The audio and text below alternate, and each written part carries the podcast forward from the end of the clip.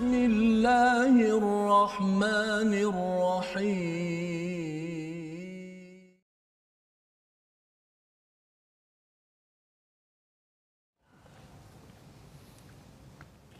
أعوذ بالله من الشيطان الرجيم. بسم الله الرحمن الرحيم الله الله الله يهدي به الله من اتبع رضوانه سبل السلام ويخرجهم من الظلمات. الله يا رب. ويخرجهم من الظلمات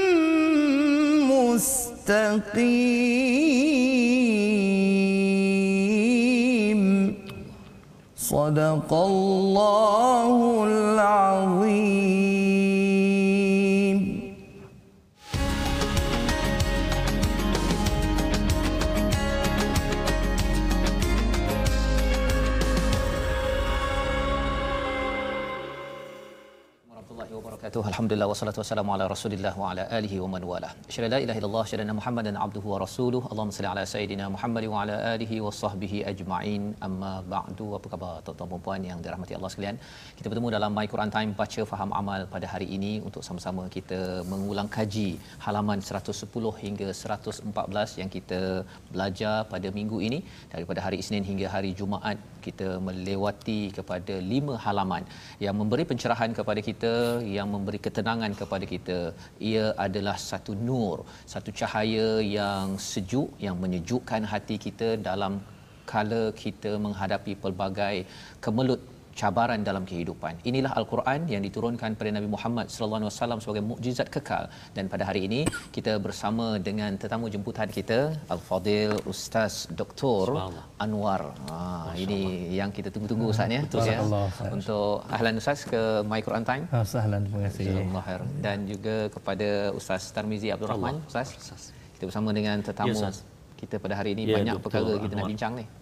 Terima kasihlah doktor uh, berkunjung ke teratak kita bersama dengan sahabat-sahabat uh, My Quran Time Ustaz. Betul. Alhamdulillah, terima kasih juga Terima atas kasih. jemputan buat sekian kalinya ni. InsyaAllah. Dan jangan jangan serik Ustaz ni selalu InsyaAllah. ya. InsyaAllah. Ha, pasal Allah banyak lagi uh, halaman ni Betul, banyak lagi, insyaAllah. yang kita ingin belajar bacaan yang tepat Ya, dan kita ingin memahami ilmu-ilmu berkaitan dengan bacaan ini kerana ini adalah satu pelaburan yang amat-amat berbaloi ya lan tabur istilahnya di dalam surah Fatir bercakap tentang kalau kita tilawah kita baca dengan betul kita cuba faham ini adalah satu uh, usaha ya kalau kita mungkin sudah mendengar belanjawan baru-baru ini uh, ada yang kata dia dapat bahagiannya ada yang tak berapa dapat tetapi al-Quran confirm Allah. semuanya dapat subhanallah ya jadi mari sama-sama kita mulakan dahulu program kita pada hari ini kita mulakan dengan Ummul Quran Al-Fatihah dipimpin oleh Ustaz Tarmizi oh. ya Ustaz ya. Ha, kali ini Ustaz Tarmizi Oh, sebelum saya. kita mendengar ayat demi ayat ya seperti mana yang kita baca sebentar tadi bermula ayat ataupun halaman 110. Tapi kita mula dulu Al-Fatihah. Sila Ustaz. Terima kasih Fadil Ustaz Tuan Fazrul. Dan saya mulakan Fadil Ustaz Dr. Anwar bin Hasin sahabat saya uh, yang tak asing bagi kita selalu uh, mewarnai My Quran Time. Terima kasih buat kesekian kalinya uh, sudi ber- bertamu. Uh, dan tentunya sahabat-sahabat Al-Quran, tuan-tuan dan puan-puan kalau di sekitar Lembah Kelang ini hari Minggu Ustaz mm-hmm. uh, berada di rumah barangkali kalau di Selangor wilayah uh, sekitar ni uh, kita tak boleh uh, keluarlah. Ya. Jadi inilah masa untuk bersama dengan Quran barangkali. Ya. Alhamdulillah. Sahabat-sahabat kita di Pantai Timur barangkali ada yang bekerja hari ini tapi masih juga menjadikan Al-Quran sebagai uh, geng ataupun sahabat di sebelah tu sampai buat kerja dengar dan ber- bertuah ini bersama dengan Dr. Anwar Allah dapat dengar bacaan. Dan kita ada beberapa perkara menarik hari ini. Ya, semua. nantikan dulu. Ya, Jom baik. kita mulakan. Kita mula dulu dengan Ummul Quran surah Al-Fatihah. Mohon izin ya, Dr. Allah fadhal. Bismillahirrahmanirrahim. أعوذ بالله من الشيطان الرجيم. بسم الله الرحمن الرحيم. الحمد لله رب العالمين. الرحمن الرحيم. مالك يوم الدين. إياك نعبد وإياك نستعين. اهدنا الصراط المستقيم.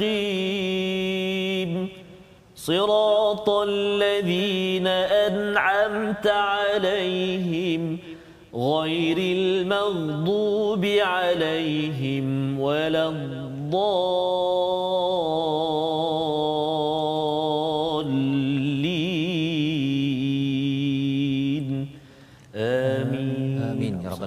Itulah bacaan Fatihah kita baca sebentar tadi. Kita memohon hidayah yang juga dicerahkan, diterangkan lagi pada ayat 16 yang dibacakan oleh Ustaz Dr.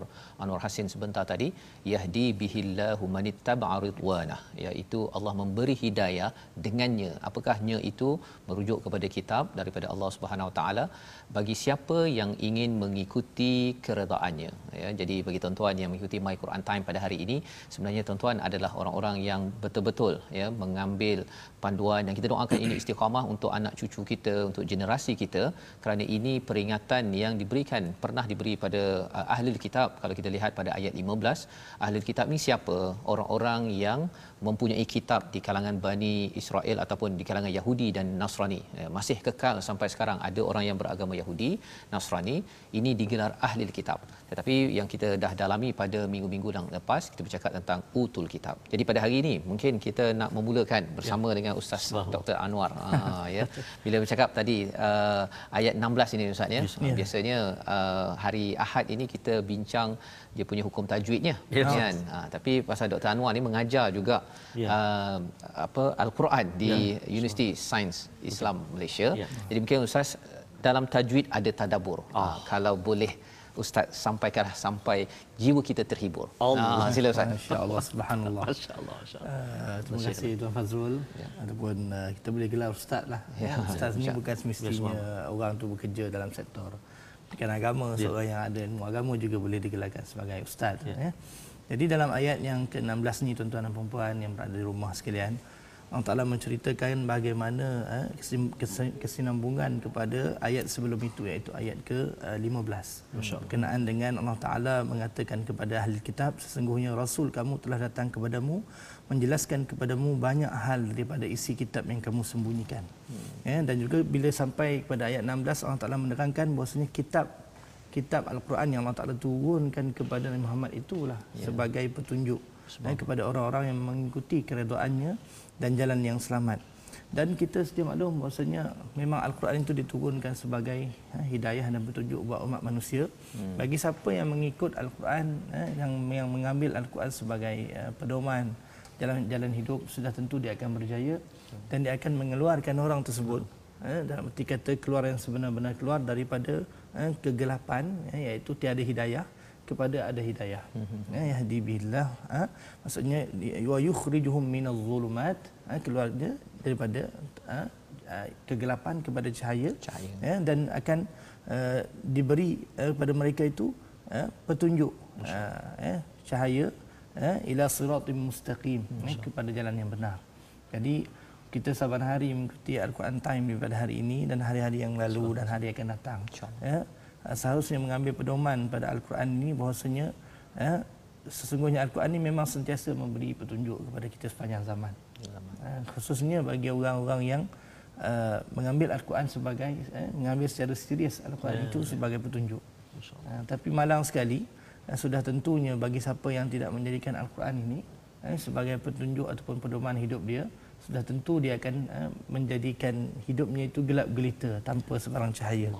Jadi Al-Quran itu sendiri sebenarnya cahaya, hmm. nur Eh, nur itu cahaya. Cahaya itu bukan boleh diterjemahkan uh, sebagai uh, apa keadaan terang benderang semata-mata dari si fizikal lihat yeah. begitu tetapi cahaya itu disebut di sini adalah maksudnya adalah cahaya untuk melihat uh, membezakan di mana hak yang batil ya, cahaya di hati Allah. ya itulah al-Quran masya-Allah yang Tuhan uh, kurniakan kepada kita pada hari ini. Ya. Jadi ini adalah uh, sebahagian daripada apa yang kita baca sebentar tadi uh, doktor ya sebagai uh, peringatan kepada kita ada istilah di sini ittaba'a ridwanah ya maksudnya ha. dia bukan sekadar uh, apa ikut daripada jauh ya kalau ikut daripada jauh tu mungkin bercakap tentang taat tu ikutlah dia taat tapi kira uh, sambil-sambil je. Tetapi kalau ittiba ini dek, ikut secara dekat uh, keredaannya uh, maksudnya dengan al-Quran ni yang doktor cakap tadi sebagai cahaya ia diikuti secara redha uh, secara apa secara uh, suka sukarela kan. Bukannya macam terpaksa lah ikut my Quran time hari ni contohnya ya doktor ya. Dan lebih daripada itu bila kita baca ya. memang bacaan al-Quran ni bila uh, kita belajar waktu kecil-kecil itu dia mencabar juga kita kalau saya bukan orang Arab kan uh, bila ditegur ataupun mengajar anak sekarang ni pun kadang-kadang dia terlupa nun tertukar dengan ta kan dia kadang-kadang yang tak redanya bukan anak tu lagi dia ayah ni pun kadang-kadang tak reda jadi pengalaman doktor mengajar yeah. al-Quran ini sendiri kalau Uh, macam mana nak memastikan uh, sebelum anak tu memang anak tu terpaksalah baca kan dia kalau boleh dia nak main iPad nak main Betul. apa sebagainya tapi membina jiwa reda ketika hmm. mengajar yeah. pasal kalau tak ajar dengan reda uh, bila lagi anak itu akan dapat al-Quran. Sila doktor. Ya betul. Uh, sudah tentunya satu benda yang uh, anak-anak kita pelajari secara sukarela ustaz ya uh, uh, akan lebih masuk dalam jiwa dia. Hmm. Ya dan juga uh, sesuatu yang di, diberi secara paksa mungkin mengambil sedikit masa. Jadi untuk uh, peringkat kanak-kanak ya ada sebuah kajian di Indonesia Hmm. Saya lupa madrasah tu nama dia apa. Madrasah An-Nur ke apa, saya tak ingat dah. Okay. Tetapi mereka ni menerapkan pembelajaran Al-Quran untuk anak-anak selama 45 minit je Ustaz Fazrul. Oh. Ustaz Tamizi. Uh, kalau kita hari ni kita tengok kadang-kadang kita suruh anak kita belajar Al-Quran sejam, dua jam. Tapi sebenarnya kajian menunjukkan kanak-kanak ni dia boleh fokus pada uh, satu-satu perkara tu pada uh, sekitar 40 hingga 45 minit sahaja. InsyaAllah. Jadi maksudnya uh, cara kita nak menarik perhatian anak kita untuk dekat dengan Al-Quran antara lainnya untuk kita uh, memastikan masa yang kita peruntukkan untuk uh, mereka belajar Al-Quran itu tepat ya. dan tidak terlalu membebankan. Hmm. Kerana mereka kanak-kanak Ustaz. Eh? Kalau kita bagi dia terlalu banyak eh, dan terlalu syadid orang kata ha, salah sikit tegur, salah sikit tegur. Lama-lama dia akan fed up, dia tak nak. Dia akan lari dengan Al-Quran. Jadi kita memainkan peranan untuk dia orang jatuh cinta. Dan yang paling penting sekali mak ayah sendiri kena tunjuk uh, contoh tauladan yang baik. Mak ayah nak anak-anak baca Quran. Mak ayah tak baca Quran. Hmm. Macam mana anak tu nak jatuh cinta? Jadi yang dia tengok My Quran ha. Time dia uh, ibu ya. ayah ikut baca ni ya. contoh yang ya. baiklah ni. Ya dan juga mesti uh, mak ayah itu ibu dan ayah mesti mewujudkan suasana Al-Quran. Ha.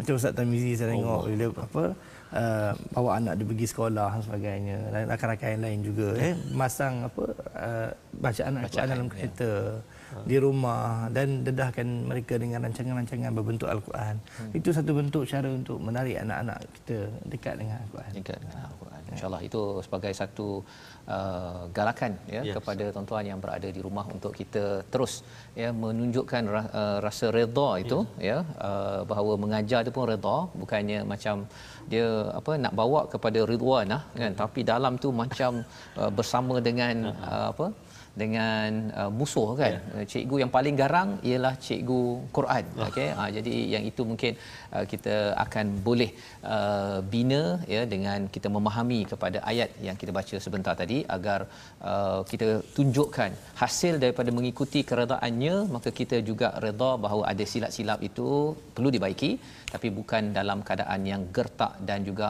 uh, mak ayah dulu yang uh, tak redha sebelum si anak itu uh, rasa tak suka pada al-Quran. Jadi itu pada halaman ke-110 dan mungkin uh, kita nak bergerak kepada halaman 111 uh, di mana uh, pada halaman ini bercerita tentang kumpulan Yahudi dan Nasrani. Ya.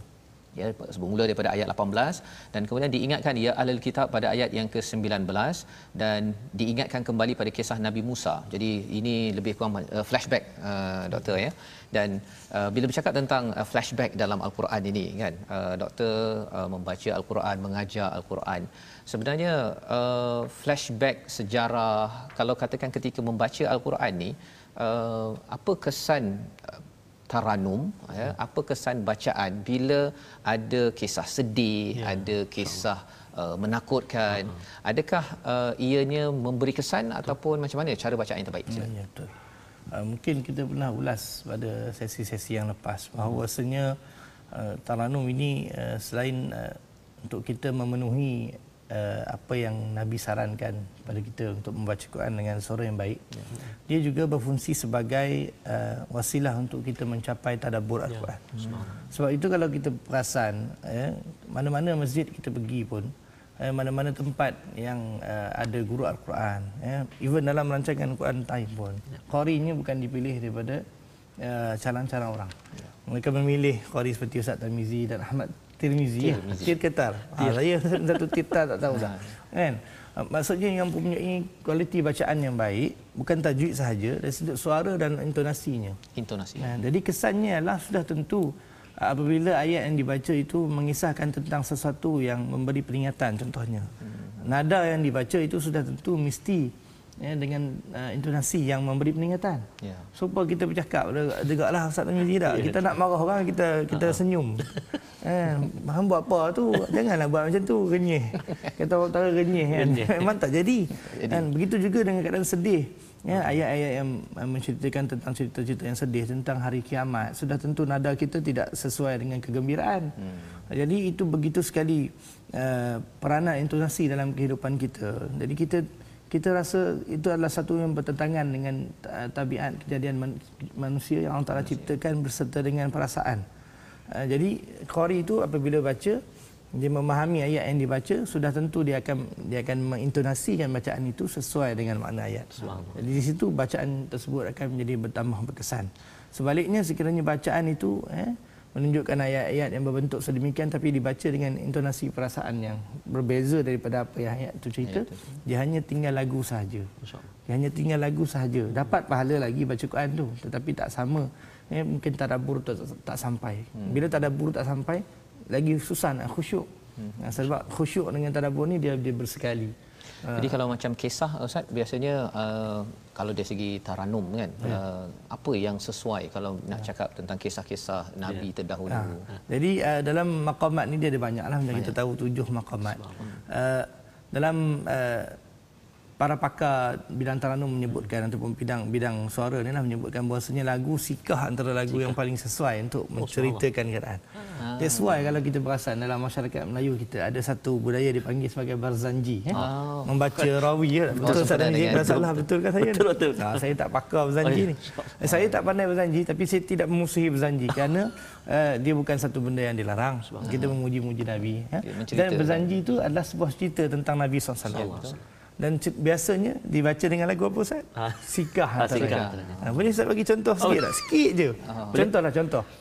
Al-jannatu wa na'imuha sa'adu liman yusalli wa yusallim. Allah, okey Ustaz. Okay. Jazakallah sikit ya. Wa yusallim wa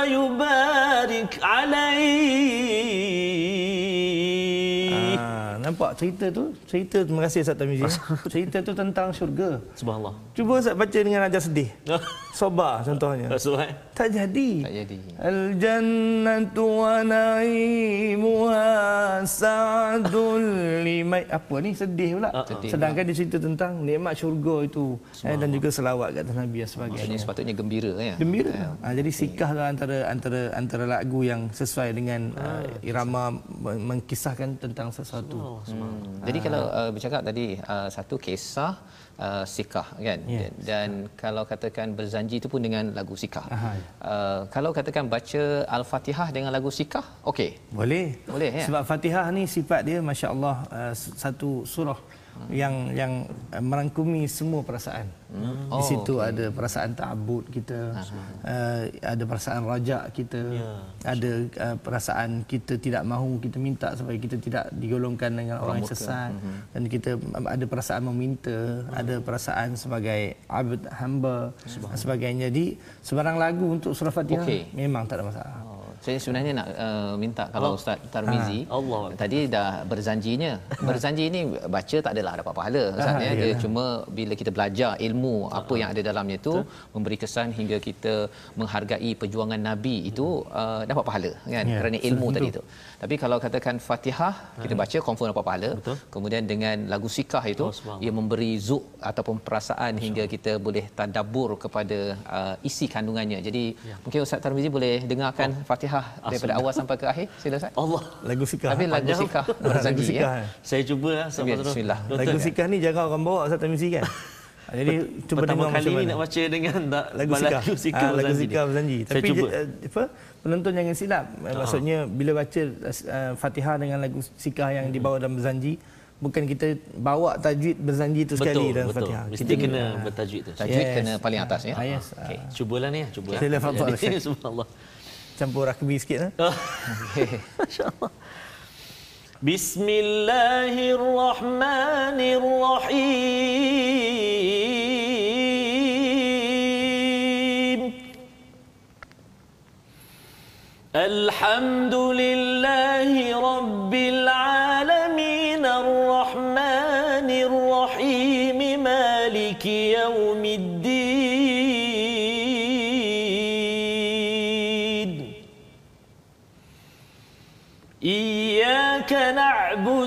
وإياك نستعين. اهدنا الصراط المستقيم صراط الذين أنعمت عليهم غير المغضوب عليهم ولا الضالين.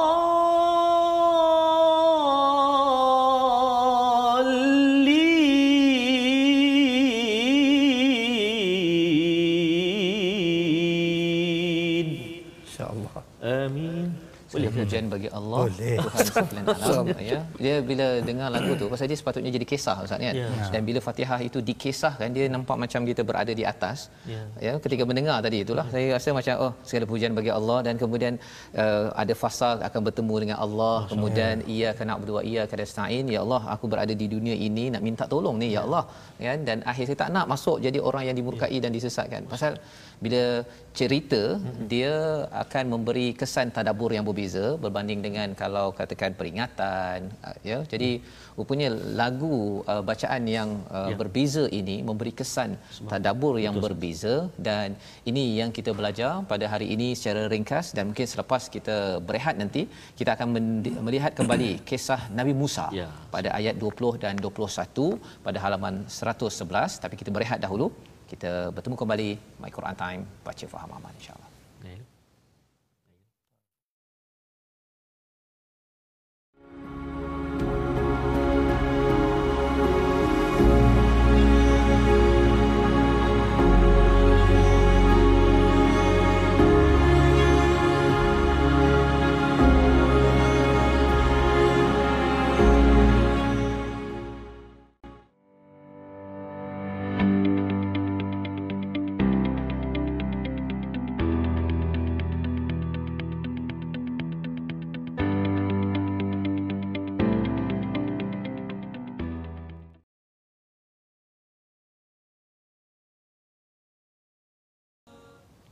أعوذ بالله من الشيطان الرجيم.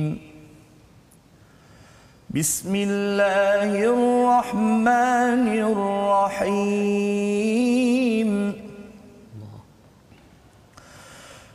وإذ قال موسى لقومه يا قوم اذكروا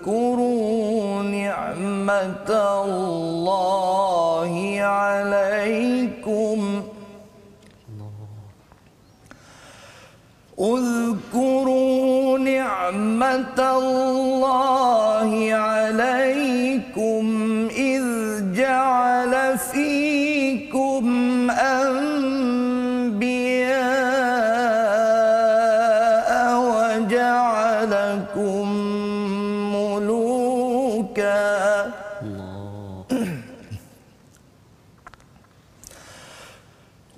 down.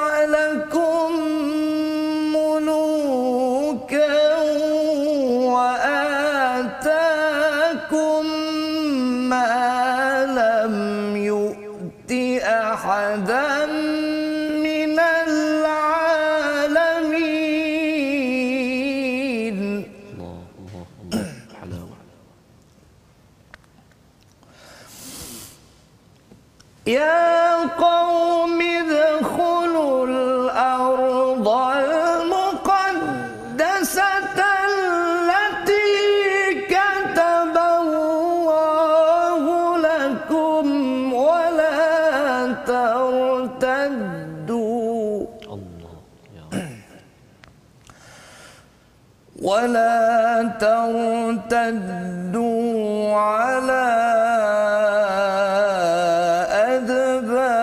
أدباركم فتنقلبوا خاسرين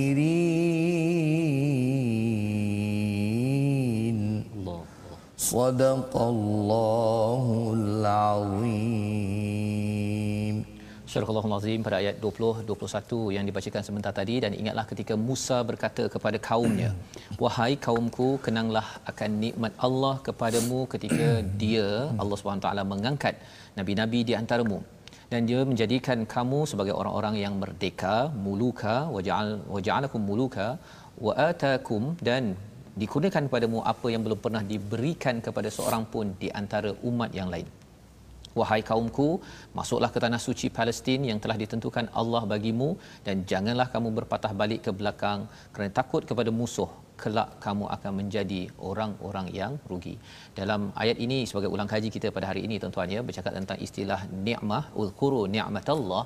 Ini pernah kita jumpa berkali-kali sudah pastinya dalam surah Al-Fatihah siratal ladzina an'amta alaihim dan kalau di dalam surah Maidah ini bercerita tentang uh, wuduk solat dan Allah kata tentang nikmah yang disempurnakan. Ya. selain daripada makanan yang halal dengan peraturan-peraturannya Allah menyatakan bahawa agama ini sudah disempurnakan. Wa atmamku wa atmamtu.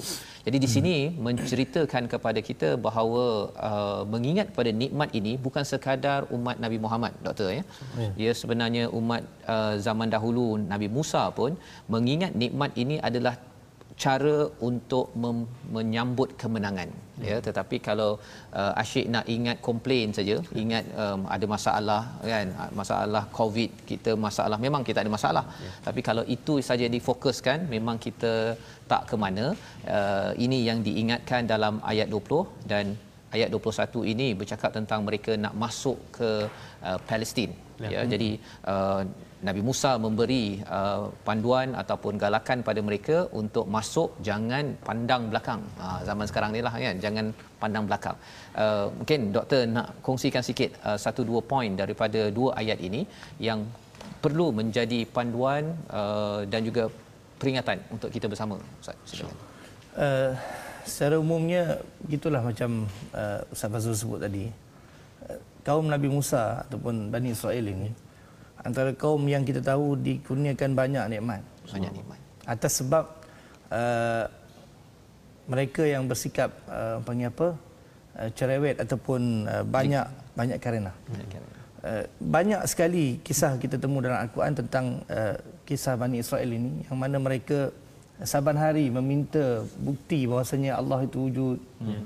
minta minta Allah Taala turunkan uh, hidangan daripada langit. Hmm. minta berbagai-bagai benda ya sehingga kan uh, mereka berjanji setiap kali mereka minta pada uh, Nabi Musa untuk Allah Taala buat sesuatu ataupun uh, tunjukkan sesuatu mereka kata mereka akan beriman. Baru nak beriman. Tetapi uh, kita dapati bahasanya kaum Nabi Musa itu walaupun setelah mereka diberi uh, petunjuk ataupun bukti bahasanya kekuasaan Allah itu memang benar-benar wujud dan Nabi Musa itu sebenar-benar nabi pun mereka tetap tidak beriman tidak. hingga akhir sawa'un 'alaihim. Innal ladzina kafaru sawa'un 'alaihim. A anzartahum am lam tunzirhum la yu'minun. Eh, orang-orang kafir itu sekalipun kamu eh, memberi peringatan kepada mereka ataupun tidak memberi peringatan kepada mereka mereka tetap beriman. Jadi eh, kisah-kisah yang ada di dalam Al-Quran berkenaan dengan kaum Nabi Musa ini haruslah diberikan pengajaran diberi pengajaran ataupun kita mengambil pengajaran Ambil daripadanya. pelajaran. Apa apa kaitan dengan kita zaman sekarang kalau Ustaz boleh bagi contoh dalam keluarga ke di peringkat dalam dalam dalam nikmat yang banyak Allah Taala beri. Mungkin Allah Taala tarik satu dua nikmat pada hari ini. Eh, kita tidak nafikan seluruh dunia pun sedang berhadapan dengan suasana COVID-19 yang tidak berkesudahan ini. Dan memang sudah tentu keadaan ini menyebabkan ramai yang merasa susah. Pun begitu kita masih ada nikmat eh, yang Allah Taala masih kekalkan pada kita dan kita juga kena sentiasa kenang nikmat yang pernah Allah Taala beri pada kita itu pengajaran dia. Eh, nikmat-nikmat yang Allah Taala pernah beri ketika kita senang satu masa dulu mungkin kita telah lupa. Menyebabkan Allah Taala tarik sikit sebanyak eh, nikmat tersebut supaya kita bersyukur apa yang pernah Allah Taala beri pada kita Betul. dan kita mohon keampunan daripada Allah supaya Allah Taala mengembalikan nikmat yang telah Allah Taala eh, tarik itu. Eh, itulah Jadi salah satunya ialah Quran kita lah Ustaz ya. Ya, sudah Ini nikmat yang besar Betul. dan alhamdulillah walaupun kita mungkin mengulang beberapa kali bahawa dalam My Quran Time ini tapi penting pasal Ya. apa? Pasal ada orang yang mungkin bila dah sibuk saja Ustaz ya, uh, Quran ni dia dah uh, tak jadi nikmat dah. Ya. Pasal ada lagi benda lebih nikmat. Tapi kita harapkan doakan pada tuan-tuan yang berada di rumah terus istiqamah cari masa.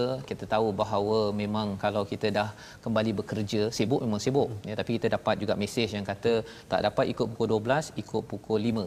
Ha, tak dapat ikut pukul 10, tak dapat ikut pukul 6. Ha, tak dapat juga cari masa sendiri dekat YouTube tu masih ada. Betul. Jadi peluang Facebook. itu ada dekat Facebook. Hmm. Jadi ini sebagai satu nikmat Allah bagi pada waktu ini yang kita harapkan kita akan sentiasa tilawah al-Quran dan mungkin kalau kita nak bercakap tentang tilawah ataupun uh, tadarus ataupun iqra ustaz ya.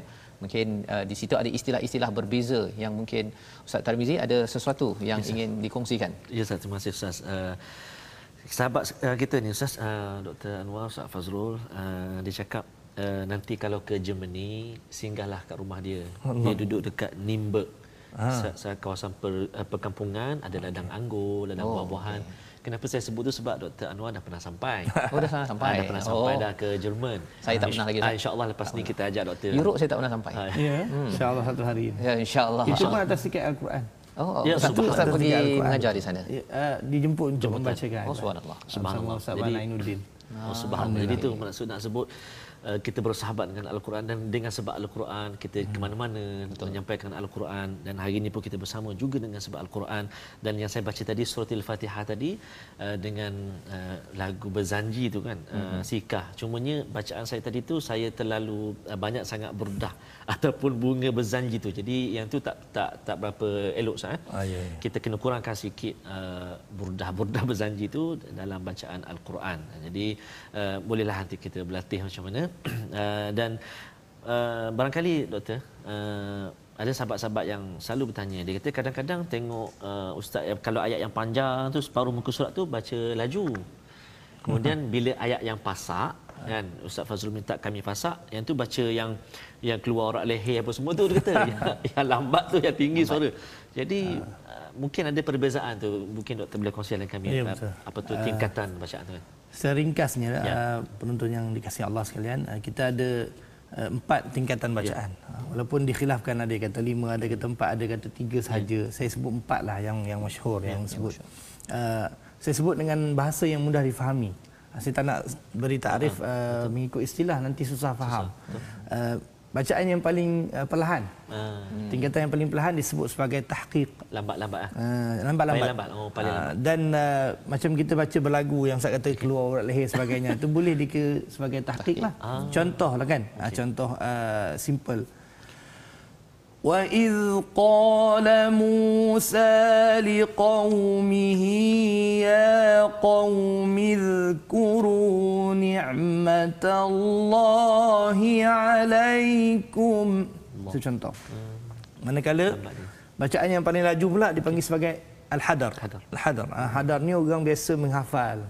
Hafal Quran dia nak tasmik dengan guru dia, dia tak dia tak boleh baca taranum gitu. Kalau baca taranum gitu 10 tahun tak habis dia punya hafalan. Nah, contoh ya, contoh simple. Wa idh qala Musa liqaumihi ya qaumi dhkuru ni'matallahi 'alaikum. Ha, contoh. Bahkan mungkin lebih laju. Ha, ada yang laju lagi, ya. Kemudian di antara wa ma baina at-tahqiq wal hadar, ha, itulah ada tartil dan juga tadwir. Uh, tartil itu laju sedikit eh? Macam biasa Ustaz Fatah, uh, Ustaz Tamizi baca Fatihah tadi uh, itu uh, dipanggil sebagai tartil. Wa id qala Musa liqaumihi ya qaumi dhkuru ni'matallahi alaikum. Uh, sesuai untuk bacaan dalam solat eh, untuk tadabbur dan macam dalam rancangan Quran Time. Eh hmm. kalau ayat panjang sesuai baca ha, macam tu. betul. kan kalau kita baca tahqiq kan banyak masa diambil lah kan. Ha, ya, ha, tapi kalau ayat pendek tu sesuai dibaca dengan belagu tah, tah, apa tahqiq tadi. Tahqiq. kalau baca laju tu nanti habis awal pula. Ha, gitulah cara kita mengukur dia betul. kan ha, dan, dan, dan akhir tadi tadwir. Tadwir, tadwir macam orang baca uh, dalam majlis menghafaz al-Quran ha. contohnya. Dia taklah sangat laju tak sangat perlahan ha, dia uh, boleh dikatakan dalam kategori laju juga. Ha? Wa iz qala musa liqaumihi ya qaumi dhkuru ni'matallahi 'alaikum ha, itu contoh ha, bacaan tadwir. Pun begitu keempat-empat bacaan ni keempat tingkatan bacaan kelajuan ini semuanya mestilah uh, memelihara hukum tajwid. Ha, cumanya tahqiq tu dia lebih uh, fokus sikit dia lebih berhati-hati. Uh, dan dia sesuai untuk peringkat orang yang baru mula nak belajar Oh. Uh, tahqiq dengan tertib terbaik. Eh. Kalau kita bagi hadar dengan tadwir uh-huh. untuk orang baru mula nak belajar, uh, banyaklah nanti dia masuk masuk lopak panggil apa, masuk terlanggar makan sana sebab belum mahir. Betul. Uh, kan? Itu yang kita uh, apa tingkatan ini memang uh, penting sebenarnya Ustaz ya, terutama kalau katakan ahli keluarga uh-huh. kan, dia baca sesama sendiri. Uh-huh. Jadi kalau ayah ni baca tadi yang tahqiq uh-huh. kan ataupun ayah dia baca yang tadwir, uh-huh. anak dia baru uh, kan. Jadi Betul. Dia memberi kesan juga tu. Psikologi kepada Betul. yang ni ah, cepat sangat pula kan. Dan lepas tu yang si yang yang cepat kata lambat sangat lah. kan. Rupanya ada ilmu dia ha, ya, ada untuk cara kita menyusun mengukur. perkara ini masya-Allah. Jadi uh, kita lihat perkara ini penting uh, bercakap tadi tentang level 3 tadi apa Ustaz? Tartil. Tadwir. Tadwir. Betul. kalau 3 tadwir, tadwir. kalau empat empat hadar. hadar. Hadar. Oh itu yang kira paling laju tu? Paling laju lah tu. Paling pro lah. Paling pro. Tapi yang uh, dalam klip video yang daripada Bangladesh ke daripada Indonesia ada yang pu, pu, pu, pu, pu, pu, itu oh, tarawih tu. Oh, wala hadar wala tadwir wala syai Masya Allah. Itu bukan ya. Yeah, bukan. Maksudnya bukan uh, sebagai contoh teladan mm, ya yeah. yang kita kena pasal paling tinggi sekali maksudnya keperluan menjaga tajwid ya. Masya-Allah. Bagaimana ya. dia boleh di di dipelihara uh, maka tingkatan bacaan tu boleh diterima. Ya, uh, cuma jangan kita uh, penting kita mengukur diri kita lah. Kalau hmm. setengah orang dia tak boleh ukur diri dia macam Ustaz sebut dia. Dia baca laju dia banyak salah. Tu dia komplain. Kenapalah saya banyak salah? Uh-uh. Abad dia baca kalut orang tahu uh. kalut gopoh. Ha, dia slowkan sikit ikut tartil ataupun tahqiq. Oh. Bila Ustaz cakap pasal kalut tu kan, memang ada orang bukan apa Ustaz kan, dia bukan sekadar orang yang uh, tak biasa, orang yang biasa pun kan. ya. Oh, dia kalau katakan orang lain check bacaan uh-huh. dia jadi kalut kan. Oh. Macam mana nak menguruskan uh, Ustaz dah pengalaman sampai peringkat antarabangsa betul, kan. Betul. Jadi bagaimana Ustaz? Yalah, punya sikit pengalaman yang ana ada uh, bila kita berhadapan dengan orang ramai itu kita tak boleh takut dengan orang. Hmm. Memang susah benda cakap memang bunyi macam senang. Bila kita berhadapan dengan beribu-ribu orang, nafas kita jadi pendek. Kita nervous, kita nervous, takut, salah sebagainya. Lantas nafas pendek, baca jantung laju. Jantung laju. And then baca jadi laju. Betul. Jadi sebab tu dah kita kena ittaqullah. Takut pada Allah. Bila kita baca Quran tu, kita ingat Allah Taala. Kita hmm. takut pada dia, jangan takut pada manusia. Yeah. Ha, Allah Taala yang yang memberi pahala, yang yang memahati kita dan kita minta pada dia supaya uh, diberi kelancaran dalam bacaan. Uh, supaya kita uh, kita baca doa lah Ustaz Tamizi yeah. Ali Seraja oh, oh. ya Nuar nak musabaqah minta doa walaupun saya dah banyak kali masuk oh, musabaqah dibagi doa lagi oh subhanallah verse tu tetap ada oh. Allahumma allimni kaifa aqra Oh, doa ni tak ada lah daripada Nabi tapi kita sendirilah kita nak doa apa pun tak ada masalah. Ya, ya. Eh, maksud dia apa? Allahumma allimni ya Allah ya Tuhanku tunjukkanlah padaku ajarkanlah kepadaku eh, macam mana aku nak baca. Macam mana nak baca. Hmm, jadi dia akan datang bacaan daripada hati kita hati kita tenang eh, dan juga lapang. Insyaallah ya, betul. Ha, itu dia. Jadi itu tips yang penting untuk ha, menguruskan ya. kalut ni ya pasal dia bukan datang sekali sekala je kan? Dan uh, ini adalah satu perkara yang penting bagi tuan-tuan. Dan itu sebabnya dalam masa yang sama kalau kita belajar dalam uh, teori pendidikan pun Ustaz ya, ya. sebenarnya kadang-kadang ada orang boleh jawab soalan. Hmm. tapi kalau ditanya tiba-tiba Betul. pelajar ramai-ramai pensyarah tiba-tiba tanya uh-huh. dia terus blank, blank kan tak boleh menjawab jadi bagi ibu ayah yang menjadi cikgu bila minta kepada anak murid untuk membaca kalau ada tergagap ter terlambat sikit uh-huh. itu kena meraihkan bagi peluang dahulu uh, pasal mungkin dia dah baca dah doa tadi kan? Uh-huh. macam mana ustaz? Allahumma alimni kaifa aqra kaifa aqra kan? Tapi dah baca Sekali kemudian cikgu tu sergah lagi aqra kan? Iqra. Uh, jadi dia terkejut lagi dia tak berapa nak tak tenang baca. pada waktu itu. Jadi itu pelajaran dan kita teruskan pada halaman 112 ini. Ada satu lagi kisah kisah tentang Habil dan Qabil. Nah. ya yang ada pada ayat 27 28 hingga ayat 29 kita baca bersama dengan ustaz Dr Anwar Hasim أعوذ بالله من الشيطان الرجيم واتل عليهم نبأ ابني آدم بالحق إذ قربا قربانا فتقبل من أحدهما ولم يتقبل من الآخر. فتقبل من أحدهما ولم يتقبل من الآخر قال لأقتلنك قال إنما يتقبل الله من المتقين لئن بسطت إلي يدك لتقتلني ما أنا بباسط يدي إليك لأقتلك. إني أخاف الله رب العالمين.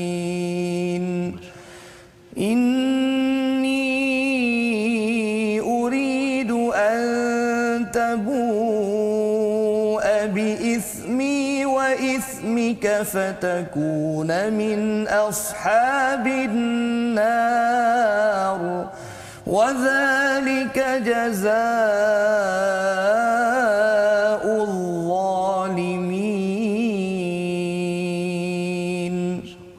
Sadaqallahu alazim. Sadaqallahu alazim. Ini adalah kisah dua orang anak kepada Nabi Adam iaitu Habil dan Qabil kalau mengikut pada riwayat di mana mereka mempersembahkan korban maka salah seorang daripada mereka berdua diterima iaitu Habil dan daripada yang lain Qabil tidak diterima. Dia Qabil berkata yang tidak diterima ini sesungguhnya aku pasti membunuhmu dia Habil berkata sesungguhnya Allah Maha menerima amalan orang-orang yang bertakwa cerita tentang ada orang dapat uh, diterima dia punya amalan dia ustaz ya dan satu lagi tak diterima rupanya Allah terima pun ada orang dengki. Allah. Ha, ini Allah terima ni. Uh-huh. Bukannya sekadar bos terima kan. Allah terima dengki dan kemudian membawa kepada pembunuhan. Tapi bila tengok pada bacaan ayat 28 ini uh, ada dua soalan lah saya nak tanya Ustaz ya. Yes. Yang basin pata tu. Ha, tu dia kalau tak belajar tu rasanya dia jadi basata jadinya kan. Okey. Dan satu lagi ana tu dia ada bulat yang jarang-jarang nampak ya. ya. Silakan Ustaz dua tempat itu untuk diberi perhatian. Okey, baik. Jadi uh, pada kalimah la in basalta eh di situ uh, ada huruf ta dan huruf ta. Dalam keadaan normal apabila ta itu uh, dia sukun asli ya, maka uh, kita perlu membaca ni secara qalqalah. Qalqalah. Lantunan. Betul. Okey. Tetapi dalam kalimah uh, la in basalta ini dia tidak dibaca dengan secara qalqalah bahkan dia dibaca secara uh, idgham naqis idgham, idgham naqis maksudnya uh, sebahagian uh, daripada uh, sifat ta itu hmm. ya di, dimasukkan ke dalam huruf selepas dia hmm. Iaitu uh, sifat yang disebut sebagai qalqalah. Uh, tetapi eh, zat dia tidak masuk. Zat hmm. tidak masuk dan sebahagian sifat lagi kekal. Basal sebab itu isti'la'nya ada basal ta. Hmm. uh, tidak tidak dibaca basat ta atau bahasa ta ta tidak dibaca dengan qalqalah. Ini jadi dibaca dengan idgham naqis. Jadi ta tu masih berbunyi ya. Ini isti'la'nya itu tebalnya ha, itu. Tebal, kan? Sifat tebalnya masih ada. Ingatkan pasal dia tak ada baris kat situ. Ha. Dia terus jalan dia basata aja kan bukan ya. bukan. Okay, baik. Ha, jadi kena jaga di situ ketebalan ta masih ada mm-hmm. eh, dan kenipisan ta itu. Bahasa ta bahasa ta. Masya-Allah. Ha, jangan bahasa ta. Ha. Atau basat ta. Ha. Kemudian kalimah ana Ha, kalimah ana ini ada tanda uh, dipanggil situ tak salah saya sifir uh, mustatil. Mustatil, betul. Nah, mustatil Ke bawah dia. Ha, ya. Jadi dia menunjukkan bahawasanya alif itu eh, sabit ketika waqaf tapi tidak sabit ketika wasal. wasal. Maksudnya begini Ustaz. Maksudnya ana itu kalau kita waqaf pada kalimah ana pada sifir mustatil ni Panjang. maka kita dibaca dia panjang. Itu maksud dia sabit ketika Waqaf. Eh, waqaf. Ketika waqaf alif itu berfungsi Ya. dan berfungsinya sebagai mad asli lah di situ. Ya. Tetapi ketika wasal indal wasli eh, dia dibaca secara pendek. Jangan hiraukan uh, alif itu. Ha, itu dia tidak sabit ketika ketika uh, wasal. Jadi baca pendek.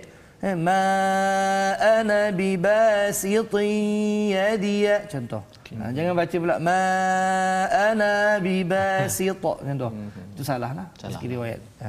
InsyaAllah terima kasih. Wasal tu ketika sambung. Ha, ketika sambung wasal sambung. Ah, Wakaf ketika Wakaf ketika Berhenti, berhenti. berhenti. Bukan wakaf Quran hak hak last lagi nak sebut tu bukan. Apa tu? Ah, itu Itu wakaf. wakaf lain. Itu lain pula Itu wakaf ya. harta. Ah, Takut yang tanya kan wakaf apa kan berhenti. Berhenti. Kalau berhenti jadi panjang lah. Jadi panjang, Dua, dua harakat. ah, harakat. Kalau sambung dia tak jadi berhenti panjang. Dan kalau kita tengok pun uh, dia punya bila apa uh, ana ni Ya. dia kalau dibaca uh, panjang, dia akhirnya dia menuju kepada di sendiri kan. Uh, dia punya kesan.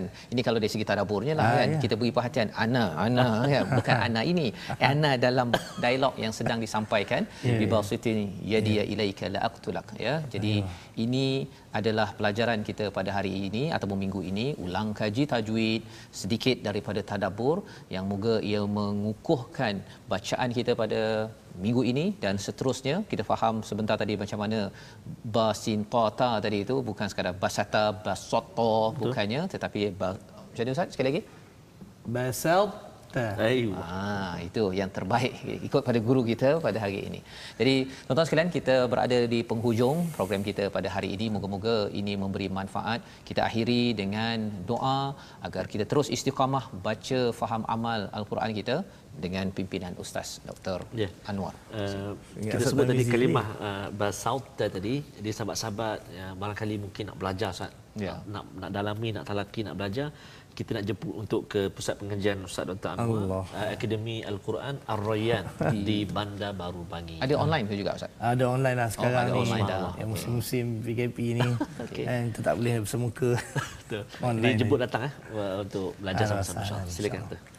أعوذ بالله من الشيطان الرجيم بسم الله الرحمن الرحيم الحمد لله رب العالمين والصلاة والسلام على أشرف الأنبياء والمرسلين اللهم إنا نعوذ بك من الجنون والبرص وسيء الأسقام.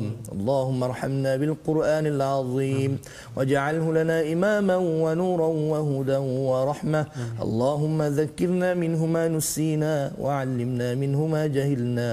وارزقنا تلاوته آناء الليل وأطراف النهار. واجعله لنا حجة يا رب العالمين.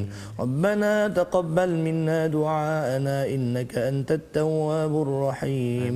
وتب علينا إنك أنت التواب الرحيم. ربنا آتنا في الدنيا حسنة وفي الآخرة حسنة وقنا عذاب النار.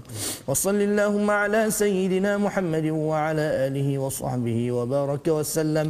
والحمد لله رب العالمين. Amin ya rabbal alamin. Terima kasih diucapkan pada Ustaz Dr. Anwar Hasin membacakan doa dipimpin dan diaminkan oleh tuan-tuan yang di rumah.